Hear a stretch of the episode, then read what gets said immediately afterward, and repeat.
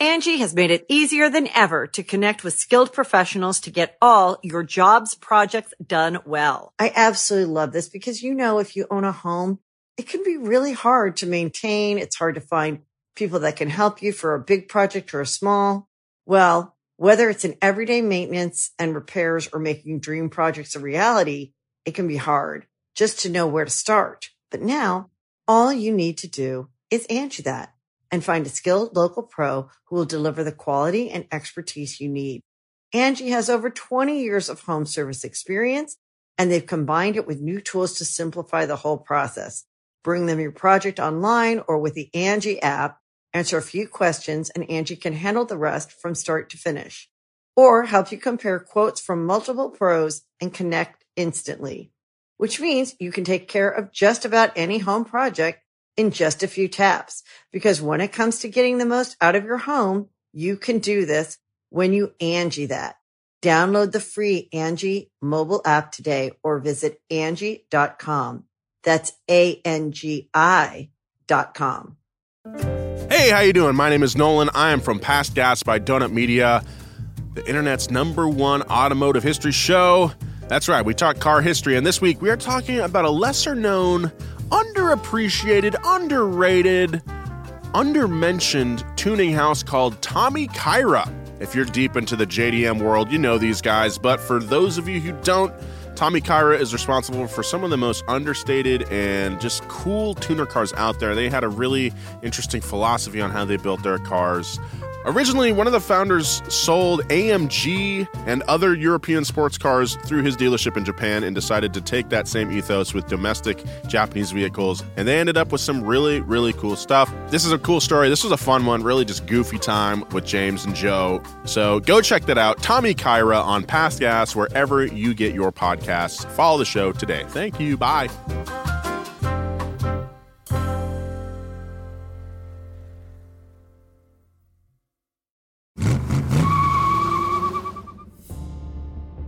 The year is 1964. 33 drivers have just finished their first lap of the Indianapolis 500, including rookie David McDonald. McDonald was driving fast, and when he tried to pass competitor Walt Hansgen, the front end of McDonald's car lifted up. The rookie driver lost control and crashed into the inside wall, where his gas tank exploded on impact. Several cars were damaged, and the remaining drivers were blinded by smoke and fire. For the first time in its history, the Indianapolis 500 was stopped because of an accident. Onlookers were horrified, including a quiet, young driver from Michigan who happened to be sitting in the fourth turn infield bleachers, a witness to the fiery accident. Although he had already made a name for himself in the world of sprint car racing, he would enter his first of many Indy 500s the very next year, sometimes winning, sometimes losing, but always within an inch of tragedy. How did Gordon Johncock achieve his status as a legend at the Indy 500? What caused him to shy away from the limelight? And what made Johncock racing's unluckiest winner? Today on Past Gas, the story of Gordon Johncock. Past Gas Podcast. It's about cars, it's not about sports.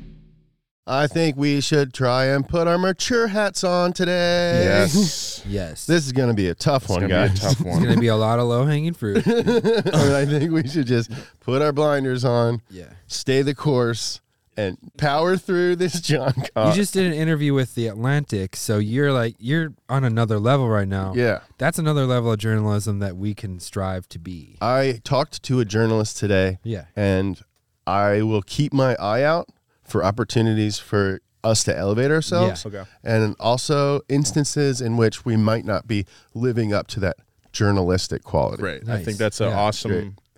mindset to have for this episode. Yeah. About Jordan The story of Godcock. Gordon Johncock. Gordon John Cox. Jordan Godcock. Gordon Okay. Johncock is the man's name, Yes. and it's Not okay. funny. It's not funny. It's not funny. You know, you know who's really good at PR, by the way? Who? Ludacris. Oh yeah. Ludicrous. That was like a master class in how to be, Yes. you know, like promote something and be like on Joe is and- referring uh, to uh, the Fast and Furious Fast 10 trailer takeover, trailer reveal party that we went to last night. We went to a premiere for a trailer last night. yeah. It was pretty pretty interesting. But yeah, Ludacris, very uh, a pro. He's Seasoned such a pro. pro. Yeah. Speaking of names, my name is Nolan Sykes. Welcome to the show. Nice transition. Thanks, dude. Uh, joined as always by my co-hosts. Well, not as always because we've we've all missed episodes. For sure. You missed I've last missed a- week Yeah. and the week before, and dude, we missed you. Well, I'm glad glad to be back. Thank you, uh, James. Hello. Hot off the presses.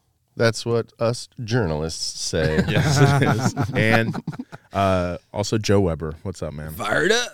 Fired up? I haven't done that one in a while. No. Bow it to ball. All right, yeah. Today we're talking about a guy a lot of you might not be familiar with, but he's been in a lot of our stories as a tertiary character. But today he's getting his due. Gordon Johncock. Gordon John Cock. He's a, like a spin-off character, Yes. but he's not a spin-out character because he's pretty good at racing. He's Frasier. He's Yeah. Frasier. He's like Frasier of race cars. He- yeah. Niles. you don't know what to do with those tossed salads and scrambled eggs. Scrambled egg. Rainbow Gra- family. All right. you ran out of Well, I breath have to like say- immediately. before, before we get Breath into the story, control is something I'm working on. it's hard. I'm I'm pr- practicing rap God in the mirror every morning to work Lama, on. hama, lama. At that party last night, we had to watch. We watched like a trailer for every single Fast and Furious movie in between the cast members that came out, including Ludacris, the aforementioned Ludacris. But man, when Vin Diesel finally came out, oh, Dude, Wow. the uh. energy in the room it was electric. palpable. And when I You say could cut that energy with a knife. Not even a sharp one. not even a sharp one, like Butter. It's like a nice grip. but when I say that Vin Diesel put sauce on the word family, Yeah. Oh, yeah, dude. he slathered it in that. Yeah. Dude, he knows what he's doing. Yeah, he, totally. He sauced up that word family. He didn't bring any sleeves. he had no sleeves Yeah. on. Uh, sunglasses as well. it was great. Yeah, he delivered. Gordon Johncock was born in 1936 in the small town of Hastings, Michigan, far from the world of high speed racing. In fact, he spent his youth working on his family farm. When Gordon was just 16, his parents divorced. His mother got Gordon and the farm, but his father was given all the farm equipment, so Gordon dropped out of school to help his mother. That's pretty petty. You can have the farm, but I'm taking all the tractors. It was sounds like a country song. Um, it wasn't until Gordon turned 18 that he got his first taste for speed. His cousin had built a modified car and allowed Gordon to test it at the local dirt track. So I'm going to guess it's actually like a modified, a dirt modified. Oh, yeah. This is where Gordon quickly realized he had a natural talent for racing. He spent the next 10 years racing modifieds at Berlin Raceway in southern Michigan. On October 20th, 1963, the first annual 100 lap national championship race took place at Williams Grove Speedway in Mechanicsburg, Pennsylvania. What a name, dude. Yeah. Aptly located. The race, which would later become known as the biggest race in the East, saw 27 year old Gordon drive a 427 cubic inch Chevy. Heck yeah, dude.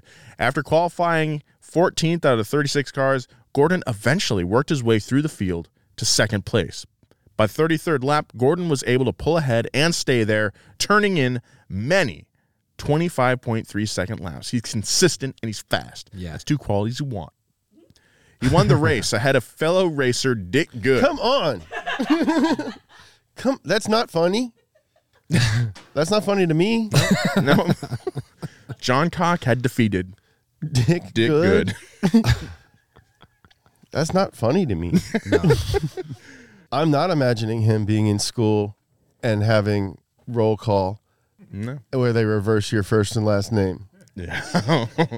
I don't think it's funny that a teacher would say good. That's not funny to me at all no. because I'm mature. Yeah. Yeah. It's really mature of you to not address it at all. Thank you. Gordon soon moved on to racing sprint cars. In 1964, Gordon made his United States Auto Club or USAC debut. That's not funny to me either. While he didn't win any races that first year, he did set a half mile lap record of 17.51 seconds in Winchester, Indiana, a record that surpassed one set by AJ Foyt in 1962. We, We just talked did about him. episode of AJ Foyt. Yeah, were you here for that or no? I was not. no, you Uh, weren't. Yeah, of course you weren't. I don't know. Of course you weren't. that. You were you were doing racing of your own. That's right. Yeah. In the 24 hours of lemons. Of lemons. That's right. Nice. Yeah. Shouts to Birmingham, Alabama. Shouts out. Barber, great track. Uh, in 1965, 29 year old Gordon scored his first USAC victory, beating out AJ Foyt in the Tony Bettenhausen 200 at the Milwaukee Mile. Hey. Joe, you ever been to the Milwaukee Mile? The I've driven Mile? past it for sure. Yeah, yeah.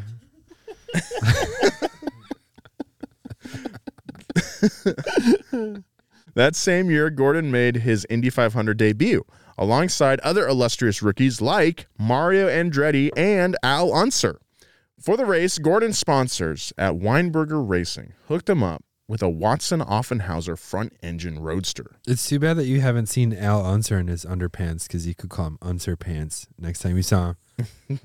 This was only one of six front engine roadsters on the track, as the other 27 drivers opted for mid engine vehicles. Gordon had a good first showing. He qualified 14th and finished in fifth, only two spots behind Rookie of the Year Mario Andretti and four ahead of Al Unser. And looking back, Gordon said that the Roadster was his favorite he ever drove at Indy. Quote, Everything just went well, don't you know? We were steady all day long with it. That's such a Michigan quote. We were steady all day long with it. In 1966, Gordon was back in Indianapolis and determined to win. However, on the very first lap, Canadian driver Billy Foster, out of either necessity or in a misguided move, attempted to squeeze his Offenhauser powered car into the space between Gordon and the track's outside wall. The space suddenly disappeared, and Foster's car lost two of its wheels, something that led to a 16 car pileup. Dang. Fortunately, though, Joe, no one was seriously injured, but the race was stopped for an hour and 24 minutes, so officials cleared track. Despite being right at the scene of the accident, Gordon was only one of 22 cars that got to race that day. Even though Gordon ended the race three minutes behind the leaders, he placed fourth and even drove the 500 miles faster than official winner Graham Hill. In 1967, 30 year old Gordon faced a massive setback when his sponsors pulled out. That's not funny to me. No. Due to financial issues and a string of losses where the driver went winless in nine out of 16 races. So, despite his reputation as a good driver, Gordon wasn't getting the results his sponsors needed to continue. Not to be deterred, Gordon founded the Gilmore Racing Team with sponsorship from the former mayor of Kalamazoo. Whoa. Whoa. And radio and TV broadcast entrepreneur Jim Gilmore. Ah, Jim Gilmore. Gilmore provided him with a Gerhardt Offenhauser race car. Offenhauser, very prevalent. The formation of the team made Gordon one of only two owner drivers in IndyCar at the time, alongside rival, our old friend, AJ Foyt. Gordon was the sole driver of the Gilmore racing team, and he won six races between 1967 and 1969. That's not funny to me. Unfortunately, Gordon crashed the Gilmore entry in the 1967 Indy 500 about halfway through and didn't finish any of the Indies in that time oh, period. Despite Gordon's early wins, Gilmore Racing was dissolved at the end of the 1970 season, though Gordon and Gilmore would remain on good terms.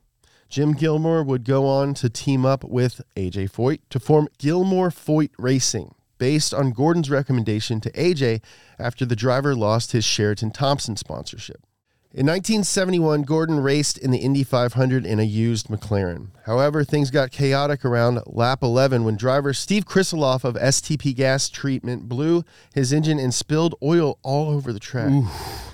This caused competitor Mel Kenyon to skid through the oil and crash into the turn three wall. Mel Kenyon, by the way, nickname was King of the Midgets for his uh, midget racing prowess. Around the turn came barreling Gordon Johncock and Mario Andretti, who I've seen in his underpants. Oh, okay.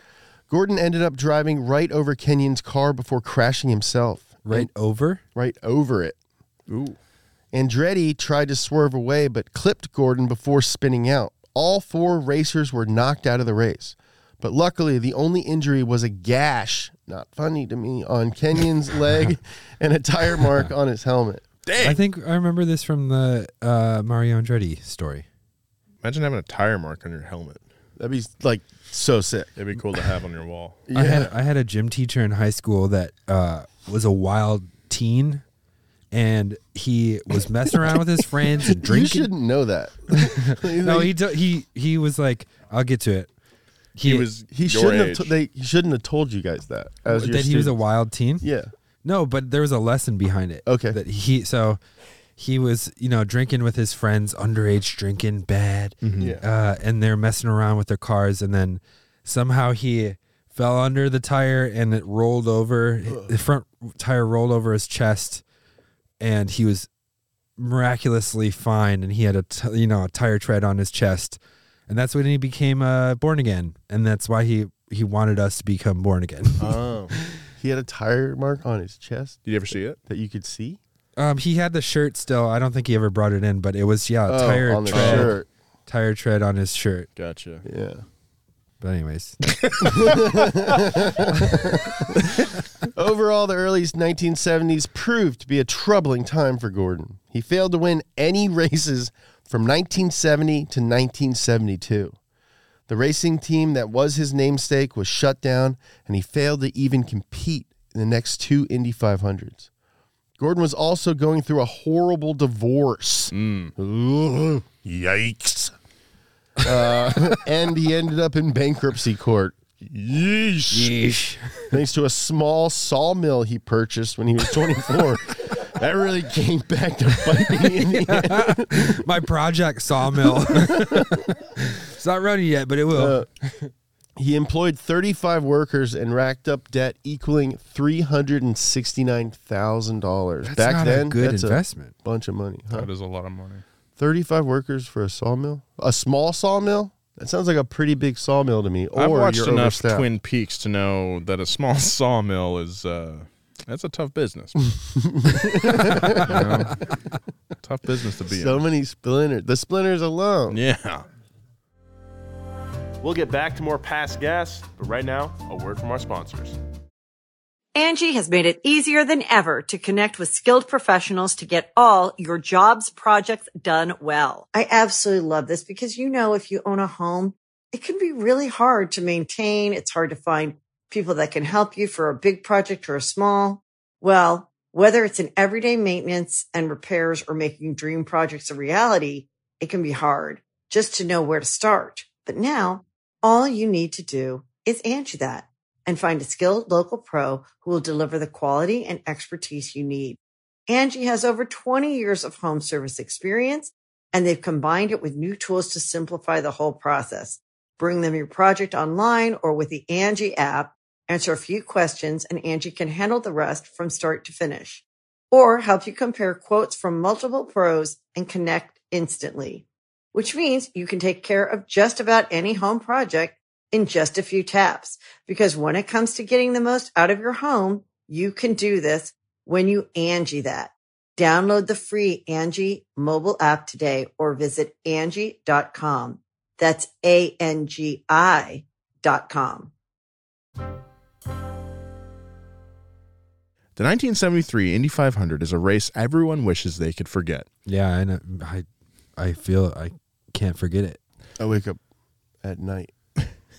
The event was rained out for six days, and combined with new racing technology like turbochargers and bolt on wings set to increase speeds, it was the perfect storm for a tragedy. But before the weekend started, there were hopes that the 200 mile per hour barrier would finally be broken. In fact, Gordon himself recorded an unofficial lap at 199.4 miles per hour during a test in March. However, excitement for these record breaking speeds quickly turned to concerns over driver safety, especially after an accident in qualifying left one driver, Art Pollard, dead. With clouds literally and figuratively hanging over race day, Gordon was still ready to give it his all after qualifying in 11th place. On the day of the race, May 28th, there was a four hour rain delay. When the race finally did start, a crash occurred on the front straight near immediately. Driver David Salt Walther, driving for Dayton Walther, spun out and flipped into the catch fence, showering sections of the crowd with burning fuel. Ugh. More than a dozen spectators were injured, some critically, but all of them survived, thankfully. As for Walther himself, though he was seriously injured, he eventually recovered and raced again. In the wake of the accident, the race was red flagged, and with rain continuing to fall, the restart was pushed to the following day. But the rain continued the next day and the day after that, and the race was cheekily referred to as the 72 Hours of Indianapolis. Finally, on May 30th, the skies cleared enough to race. However, only a fraction of the typical Indy crowd showed up. People had to work. So, hundreds of school kids and their parents were bussed in to fill the grandstands for free. Oh no.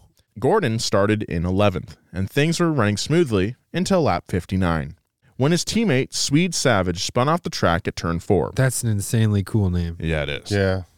Savage hit the inside wall with such force that his car exploded. Savage was taken to the hospital with third degree burns, but was in stable condition. However, he passed away a little over a month later as a result of complications from his injuries. To add to this tragedy, a pit member of the team, Armando Teran, was running to the scene of the accident when he was struck and killed by a fire engine racing to extinguish the flames. Armando was only 22. And just like hundreds of school children are watching this. I know. Horrifyingly, the Indy 500 would start up again after a brief delay. Parnelli Jones Racing Al Unser led the race until lap 75 when his engine blew, which gave Gordon the lead. He stayed ahead until lap 133, where it once again started to rain. Officials finally called the race for good and declared Gordon Johncock the winner of the shortest Indy 500 on record. Only 10 drivers finished the race. That's not a race you want to be known for. No. Even though it was Gordon's first Indy 500 win, there wasn't much to celebrate. His teammate was in the hospital. Another driver had died days earlier, and spectators in the grandstands, many of them children, had seen Armando Teran's horrifying death. As Gordon received his trophy at Victory Lane, most of the spectators had already gone home. And the traditional celebratory dinner? That had been canceled earlier that day. So, Gordon and his crew chief celebrated their victory with cheeseburgers and fries from the fast food joint called Burger Chef. Pretty uninspired name. But like after that, like you don't want to go to a fancy dinner and st- No, just- no, that'd be in poor taste. Oddly enough, I think I've watched a YouTube video on Burger Chef. The aftermath of the event was brutal. Two days after the race, Gordon's team owner, Andy Granatelli, declared that he would withdraw from USAC racing unless major changes were made. USAC took his and many others' threats seriously.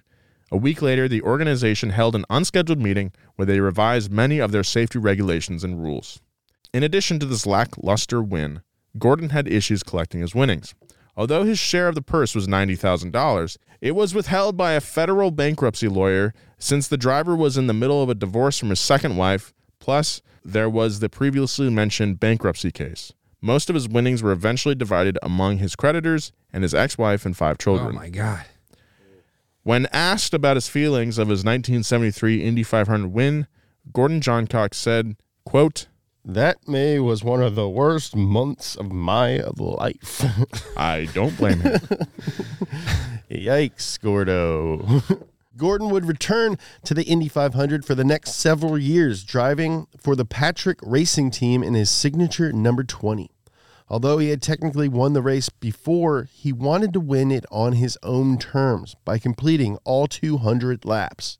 In 1974, Gordon returned to a much calmer race than the year before, thank God. but Team McLaren's Johnny Rutherford was the winner that year in his first of three Indy 500s. Gordon took fourth. The next few years weren't great either. In 1975, Gordon started in the middle of the grid, but one of the gears broke and he was forced to retire on lap 11. In 1976, Gordon took the lead in lap 18 and remained there for 20 laps, but by lap 50, he fell to third, with Johnny Rutherford in first and AJ Foyt driving for Gordon's former sponsor Jim Gilmore in second. Gordon placed third when the race was called at the halfway point due to rain, and Rutherford was declared the winner. Although the race was even shorter than the 1973 Indy, spirits were understandably a lot higher, and the press and media excitedly surrounded Rutherford as he walked to victory lane. Oh, so Johnny gets a ticker tape parade, but uh, A Godcock gets a cheeseburger and some alimony payments. Indy 500s aside, Gordon was a consistent winner for the Patrick Racing Team, with wins at 13 races over the next decade. In 1976, after a very successful year where he placed in the top five of every race except one, Gordon won his first USAC national championship and just barely edged out Johnny Rutherford, not funny to me, much to the chagrin of motor racing publicists. the press loved Rutherford almost as much as they were annoyed by Gordon. Rutherford had a talent that Gordon did not. He was smooth with the public and described as an ambassador for the sport. Meanwhile, Gordon would hurry back to his farm in Michigan as soon as the race was over, finding the limelight stressful. Gotta get those cabbages in before the winter. Before the frost gets them. Hmm. Gordon Johncock. Gordon, Gordon John Cat. The truth is, Gordon was embarrassed by the attention and didn't tend to talk much. According to his friends, the reason Gordon had so little to say is that he was afraid he'd say the wrong thing. This guy sounds like that character from The Simpsons, like Gil, Old Gil. old Gil. Just like what a tragic guy. Do you know who that's based off of? Gordon Johncock. No. Uh, and like we're adding to it now. He's gonna like maybe he's like a big fan of this podcast. And he's gonna hear it and he's gonna be like, "Oh, I am pretty sad, aren't I?" Oh I'm sure he's doing fine now. I'm sure. But Old Gil was based off of Jack Lemmon and Glenn Glengarry Glen Ross. Oh, The guy who can't make a sale, you know? yeah, yeah, yeah, I don't have the good leads. Yeah. Coffee is for closers. you That's a bitch. reference that you guys get. Yeah, We have an older audience for I like Golden Yeah. Gill. In 1977, Gordon returned to Indianapolis once again in the hopes of winning another Indy 500. After taking the lead early on, Gordon dominated the second half, leading for 83 straight laps. It was between himself and AJ Foyt for the entire race, but on lap 184, Gordon's engine blew, taking him out with just 16 laps remaining. While Foyt went on to win the race, Gordon climbed into the infield creek to. I just picture him just like walking in all of his clothes slowly into the lake. According to an anonymous fan quoted in a Sports Illustrated article about the racer, there was something so endearing about him. The poor fellow had come so close to winning, and there he was standing in the creek in the infield to cool off. He just looked so forlorn. I could see myself doing that too. I could see you doing it. Yeah. I could do. I would do that. Yeah. Yeah, for sure. But like, it's definitely like uh in Rushmore Mm-hmm. during like the Bill Murray's kid's birthday party, and he just like jumps into the bottom of the pool. yeah. Staying there a little too long. Yeah. Yeah. There's a quote from this day in 1977 where this woman is like, "Yeah, he looked really bummed." Yeah. That's such a weird movie trope, uh, where people just like hang out in bodies of water, like I'm gonna drown myself right now. Yeah. You know? I mean, yeah, I think it's like a very easy symbol. I guess so. Yeah. Yeah. It's cool looking. I guess it's not supposed to be taken literally. no, it's not. I mean. It's like, oh, I feel Yeah. like I'm drowning. Mm-hmm. Gordon John Cock would go on to place in the top 10 at the Indy 500 from 1978 to 1981. Ever the underdog, people were perpetually rooting for him, but only half heartedly because they knew that to wish too hard for Gordon to succeed was an exercise in frustration. But Gordon was set on changing that. Cue montage. Got a train with my hand and my foot. And In the train with my hands and my foot. May 1982, Indianapolis Motor Speedway. Gordon was back and he wanted another win. At 45, with 27 years of racing and only 21 IndyCar victories, Gordon wanted this win badly. that's not too bad. Nah. he knew he had what it took to finally win the full Indy, which is what they call a nude photo of Harrison Ford. That's not funny. That's not funny. That's not funny. Nolan, we're What? trying to be above that. I know. All right, I'm dude. sorry. Journalists don't say crap like that. I'm sorry. Yeah, you're right. Journalists don't say crap. Ah. Unfortunately, the 1982 Indy 500 echoed the chaos of his last win in 1973. On May 15th, during an attempt to qualify for the race, driver Gordon Smiley crashed into a concrete wall, going nearly 200 miles per hour. He died instantly, making his death the first at Indy since 1973, the year that Gordon won. Two weeks later, the Indy 500 was set to go on. As the drivers approached the starting line to begin the race, Kevin Cogan, a driver for Team Penske, suddenly swerved into AJ Foyt's car, bouncing off him and T-boning Gordon's Patrick Racing teammate Mario Andretti. Cogan's accident took out four drivers: Andretti, Roger Mears, Dale Whittington, and Cogan himself, all before the race oh had my even God, started. what a dumb. What a dumb indeed, Joe. After a brief hiatus, the track was cleared and the race was set to begin for a second time, now with only 29 cars. AJ Foyt led 32 laps before a failed transmission took him out. And from there, Team Penske's Rick Mears took the lead and dominated the first half. For the first 155 laps, Gordon's STP Wildcat Cosworth hadn't handled well at all. He had to wrestle it every mile of the way, but still managed to stay in contention. At one point, Rick Mears had almost lapped him, but Gordon wouldn't give up. He and his pit crew made the necessary adjustments, and by lap 159, Gordon was the fastest car out there and took the lead from Mears. Hell yeah. Hell Go, yeah. Gordon. Bet you're not looking too forlorn now. By lap 198, Gordon You don't look forlorn at all, Gordon. Go, Gordon.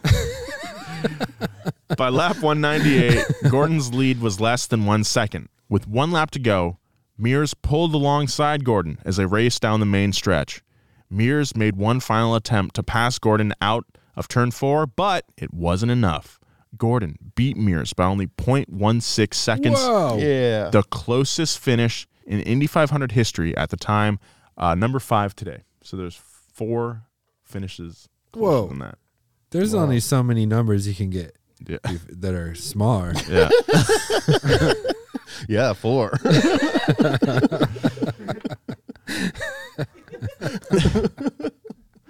You're right. I'm talking about like milliseconds. Oh, okay. Gordon Johncock wanted to win the Indy 500 the right way, and he did just that. With four cars in the field, clearly faster than his, the odds were against him, but he beat them, and rarely has there been a more popular victory. To quote the June 1982 Sports Illustrated, Johncock had paid for it with a career full of ill fortune. They'll no longer remember Gordon Johncock as the man who won the wrong 500. They'll remember him as the underdog who held off the fastest car in Brickyard history and in the end gave us the most marvelous finish in all those 66 years. Sadly though, Gordon's celebration was cut short. Gosh. The day, What? the day after, the, what do you want? Yeah. It was That's his second impression. sawmill that was going under at this point. He's now getting divorced to his third and fourth twin wives. The day after he finally won the Indy 500 the right way, Gordon's mother passed away after a lengthy illness. Oh, now I feel bad.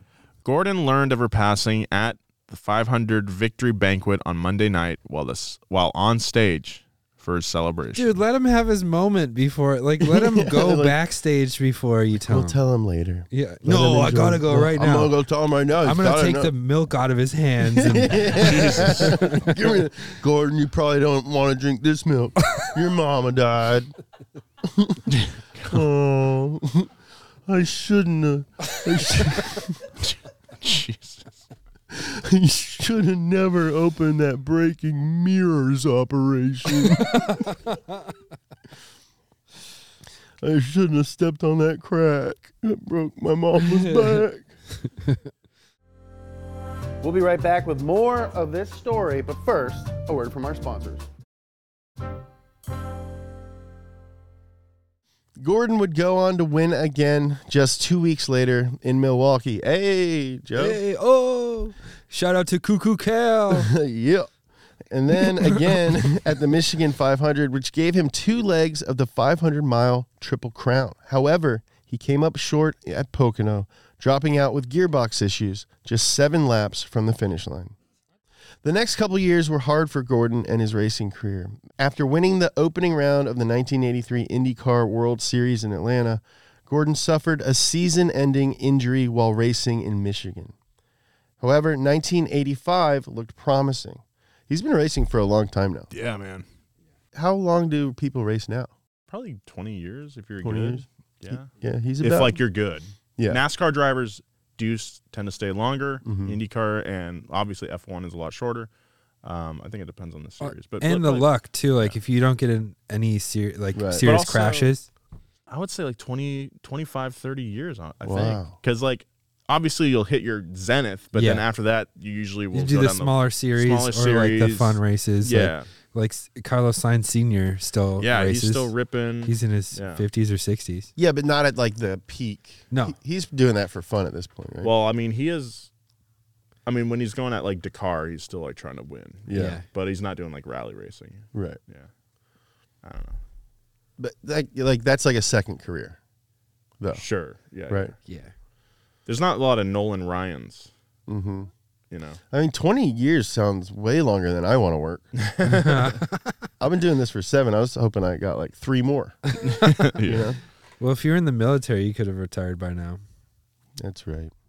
However, 1985 looked promising. Gordon returned for Indy 500 practice and looked like he could win it all over again. He lapped the speedway at nearly 211 miles per hour, which is faster than the official track record. Dang, Wow, 211. two eleven. 211. But on May 10th, 1985, Gordon told the team's owner, Pat Patrick, which is a very funny name, Patrick, Patrick.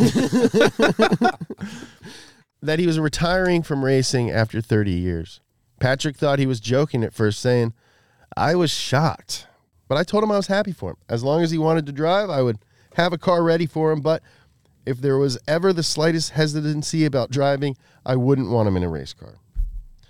At a press conference that day, Gordon explained how difficult the decision was for him to make. I made my decision that morning. Don't you know? I mean, I made my decision that morning, don't you know? Not last night, not yesterday, not last Monday, not any other day. This this morning. I wasn't even sure when I drove off this morning for the track. Every time I stopped for the traffic light, don't you know, my thoughts changed. At one light, I said to myself, maybe I shouldn't do it. Then at the next light, I would think, you've got to. It's no fun anymore. Gordon retired to his ranch in Arizona and he never raced again. JK. Nah, These guys can't hang up the gloves. Yeah. no. In 1987, Gordon briefly came out of retirement when he joined the Hemelgarn Bird racing team. However, he only raced twice in 1988 and three times in 1989, shouts to Taylor Swift, with no wins. In 1991, he returned to Indy after barely qualifying in 33rd place. But on the day of the race, despite suffering flu like symptoms, the 55 year old driver ended the race in sixth, surprising everyone. Wow, Good job. that's crazy. Yeah. With Flu the game, flu? dude. Yeah, dude. Jordan's flu game. Gordon's Two Jordan- flu game. Two, oh yeah. Who's flu game? Gordon's flu game? Yeah. Dude, that's sick. It's like a shirt. Gordon Johncock raced his final Indy in 1992, where on lap 60, he was forced to retire after blowing up the engine. Dang. You know, going back to our uh, discussion earlier about like the longevity of racers, I think it's one of the only sports, like maybe outside of like golf, because it's low impact. You're sitting down, it's really just like your reaction time that can set you apart sure. and your Yeah. instincts and stuff. Your instincts never wane. Mm-hmm. Your reaction time slowly gets worse, but like Mhm. it's not, it's kind of negligible. So you can still remain Mhm. like competitive Yeah, Even up barring until any sort 40, of like 50. injury. Yeah. Fitness obviously is like another thing. Like, Yeah. Yeah. you gotta be fit to do Yeah. hundreds of laps at 200 miles an hour. hmm Yeah, but like you're, it's probably pretty, like not pretty easy, but easier than say basketball Sure. on your Oh, joints. totally. On Yeah, your joints. definitely. Totally, totally, On your body. totally. It's it Uh, doesn't have to be an impact sport. Yeah. Really, Ideally. you're trying not to make it an impact. Yeah, sport. yeah. After retiring from racing for a second time, Gordon Johncock distanced himself from the world of motorsports. I feel like every race car driver has to retire at least twice. Yeah. Being the quiet, shy farm boy that he is, he didn't like signing autographs or doing interviews. In 2011, the 100th anniversary of the Indy 500, Gordon chose not to attend, saying, quote, I've never been a person who wanted to be out in public and make appearances. I don't like that stuff. Although Gordon retired from racing, that doesn't mean he decided to retire in general. Or as he put, quote, Racing was a job I used to have. Now I have a different job. Well, well put. in 1999, he's In 1999, he played bass for Limp Bizkit at Woodstock 99. he played for the White Sox. Uh, in 1999, he sold his beef cattle ranch. In 2009, he purchased Quigley Lumber. And in 2012, Gordon started a mulch business under the name Gordon Johncock Landscape Supply. In 2018, Gordon combined his lumber and mulch businesses under a singular name, Johncock Forestry Products Incorporated. Yeah, why weren't they merged in the first place? Yeah, it seems like- like pretty obvious. Yeah, you you make lumber and you end up with mulch. Yeah. He's like showing people like like uh, his girlfriend's family comes into town. He's driving them around, showing Yeah. them like the town. It's like, Yeah. here's my uh, lumber business. Yeah. There's this thing. Here's my mulch business. And then her dad's like, why don't you combine them? and he's like, yeah, I probably should. Gordon, have you combined your businesses yet? Uh, Gordon runs his runs Johncock Forestry Products with his business partner and third wife Sue Johncock, who he married in 1990. Together, they like to play rummy and birdwatch in the woods of Michigan. nice. Nice. Congrats, Gordon. Gordon Johncock wasn't the smoothest talker or flashiest driver. He wasn't the most charismatic or intimidating. But what Gordon wasn't doesn't even compare to what he was. Gordon Johncock was a force of nature when he was behind the wheel. He wasn't always a winner, but he was always a contender who kept coming back for more. But Gordon doesn't live in his glory days because, in a way, he'd like to forget them. In an era when driving cars for a living was incredibly dangerous, Gordon Johncock walked away with his health on his own terms. And now he gets to birdwatch with his wife. We should all be so lucky. Yeah. Dude, I would love to birdwatch with my wife. I gotta get some binoculars and a wife. Yeah. oh, look at that titmouse over there. yeah. I'm glad that it, it all turned around. It seems like he had like a real tough life. And I think Gordon Johncock is a testament to like pulling through. You know, like I think Dude, you got sixth place at 55 years old. yeah, Yeah. It's crazy. I think it's easy With to the get flu, right? With the flu. Yeah, it's easy to get down on ourselves and get tired of it all, but you just keep going and keep trudging, and then eventually you get to have a lumber slash mulch business, and you get to hang out with your wife in the place that you want to be. Yeah. Um, Do you think Johncock went down on himself? No. No. He And that's was, not kept funny his to chin me. high. he kept his chin high. We got some fan mail from Kevin. Hey guys, my name's Kevin from San Diego, and I'm a huge fan of Past Gas and all things Donut Media. Thank you, Kevin. Thank you, Kevin. Your videos definitely helped me through some dark COVID times, so thank you for all you do and keep up the great work. Thanks, Thank you, man. Kevin. Thanks, man. That means a lot. Appreciate uh, it. We yeah, Oh, I see a big butt coming. but and it's not just on my butt. but I noticed recently when listening to your Penske episode that James made an error that I cannot let slide. Oh, Damn. shoot. James stated at the end of the episode that America invented basketball, and while it was invented in America, it was actually invented by a Canadian. Oh, dang. Uh, well, a Canadian in American I borders. said in America. I didn't Yeah. say by Americans. May I probably did actually. As a fan of all things from the Great White North, I would like him to recognize this error. And since we're on the subject of Canada, maybe an episode where you do a deeper dive into Bricklin and the SV1. That that's sounds- a good yeah, that's episode. a good one. That's a great idea. It is definitely a Canadian dream car of mine. Nice. Thanks for keeping me company on my long commute and keep up the great work, eh? He wrote the A, just uh, to be clear. Yeah. Uh, Thanks, Kevin. Thank you, Kevin. Yeah, I thanks. apologize to all Canadians and all basketball fans in general. I apologize to my co hosts, my producers, um, the writers. Uh, I will do my best to not let this happen again. Better not. It was originally a muskox leather ball and a curd curd hoop. My Canadian dream car is a wide body Hellcat. Nice. I They're knew you built were going to nice. say that. Yep. Yep. Built in Canada. Yep. Anyway. Thank you so much for listening to Past Gas and the story of Gordon Johncock. Follow the show, follow Donut Media on all social media. Subscribe to the YouTube channel if you haven't already for some reason. Follow James at James Pumphrey. Follow Joe at Joe G. Weber. Follow me at Nolan J. Sykes. We make shirts. Go to donutmedia.com Get and get yourself one. Get a shirt, man. Get a Uh, shirt. I think we did a really good job being mature journalists. we sure did. Big thank you to our producer, Christina Felsky, and producer, Gavin Kinzel. And big shout out to our writer Jeff Murdoch. Jeff cool Murdoch. last name. All right. Bye. Johncock!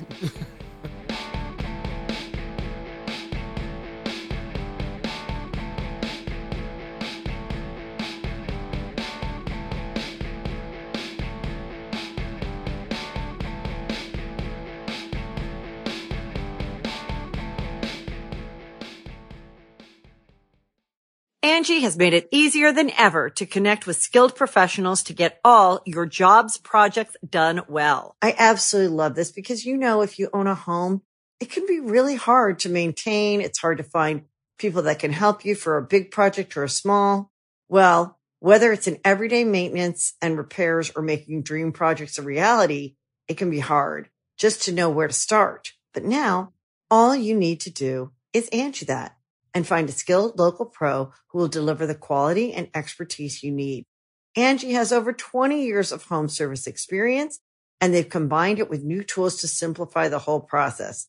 Bring them your project online or with the Angi app, answer a few questions and Angi can handle the rest from start to finish or help you compare quotes from multiple pros and connect instantly, which means you can take care of just about any home project in just a few taps. Because when it comes to getting the most out of your home, you can do this when you Angi that. Download the free Angi mobile app today or visit Angi.com. That's A-N-G-I dot com.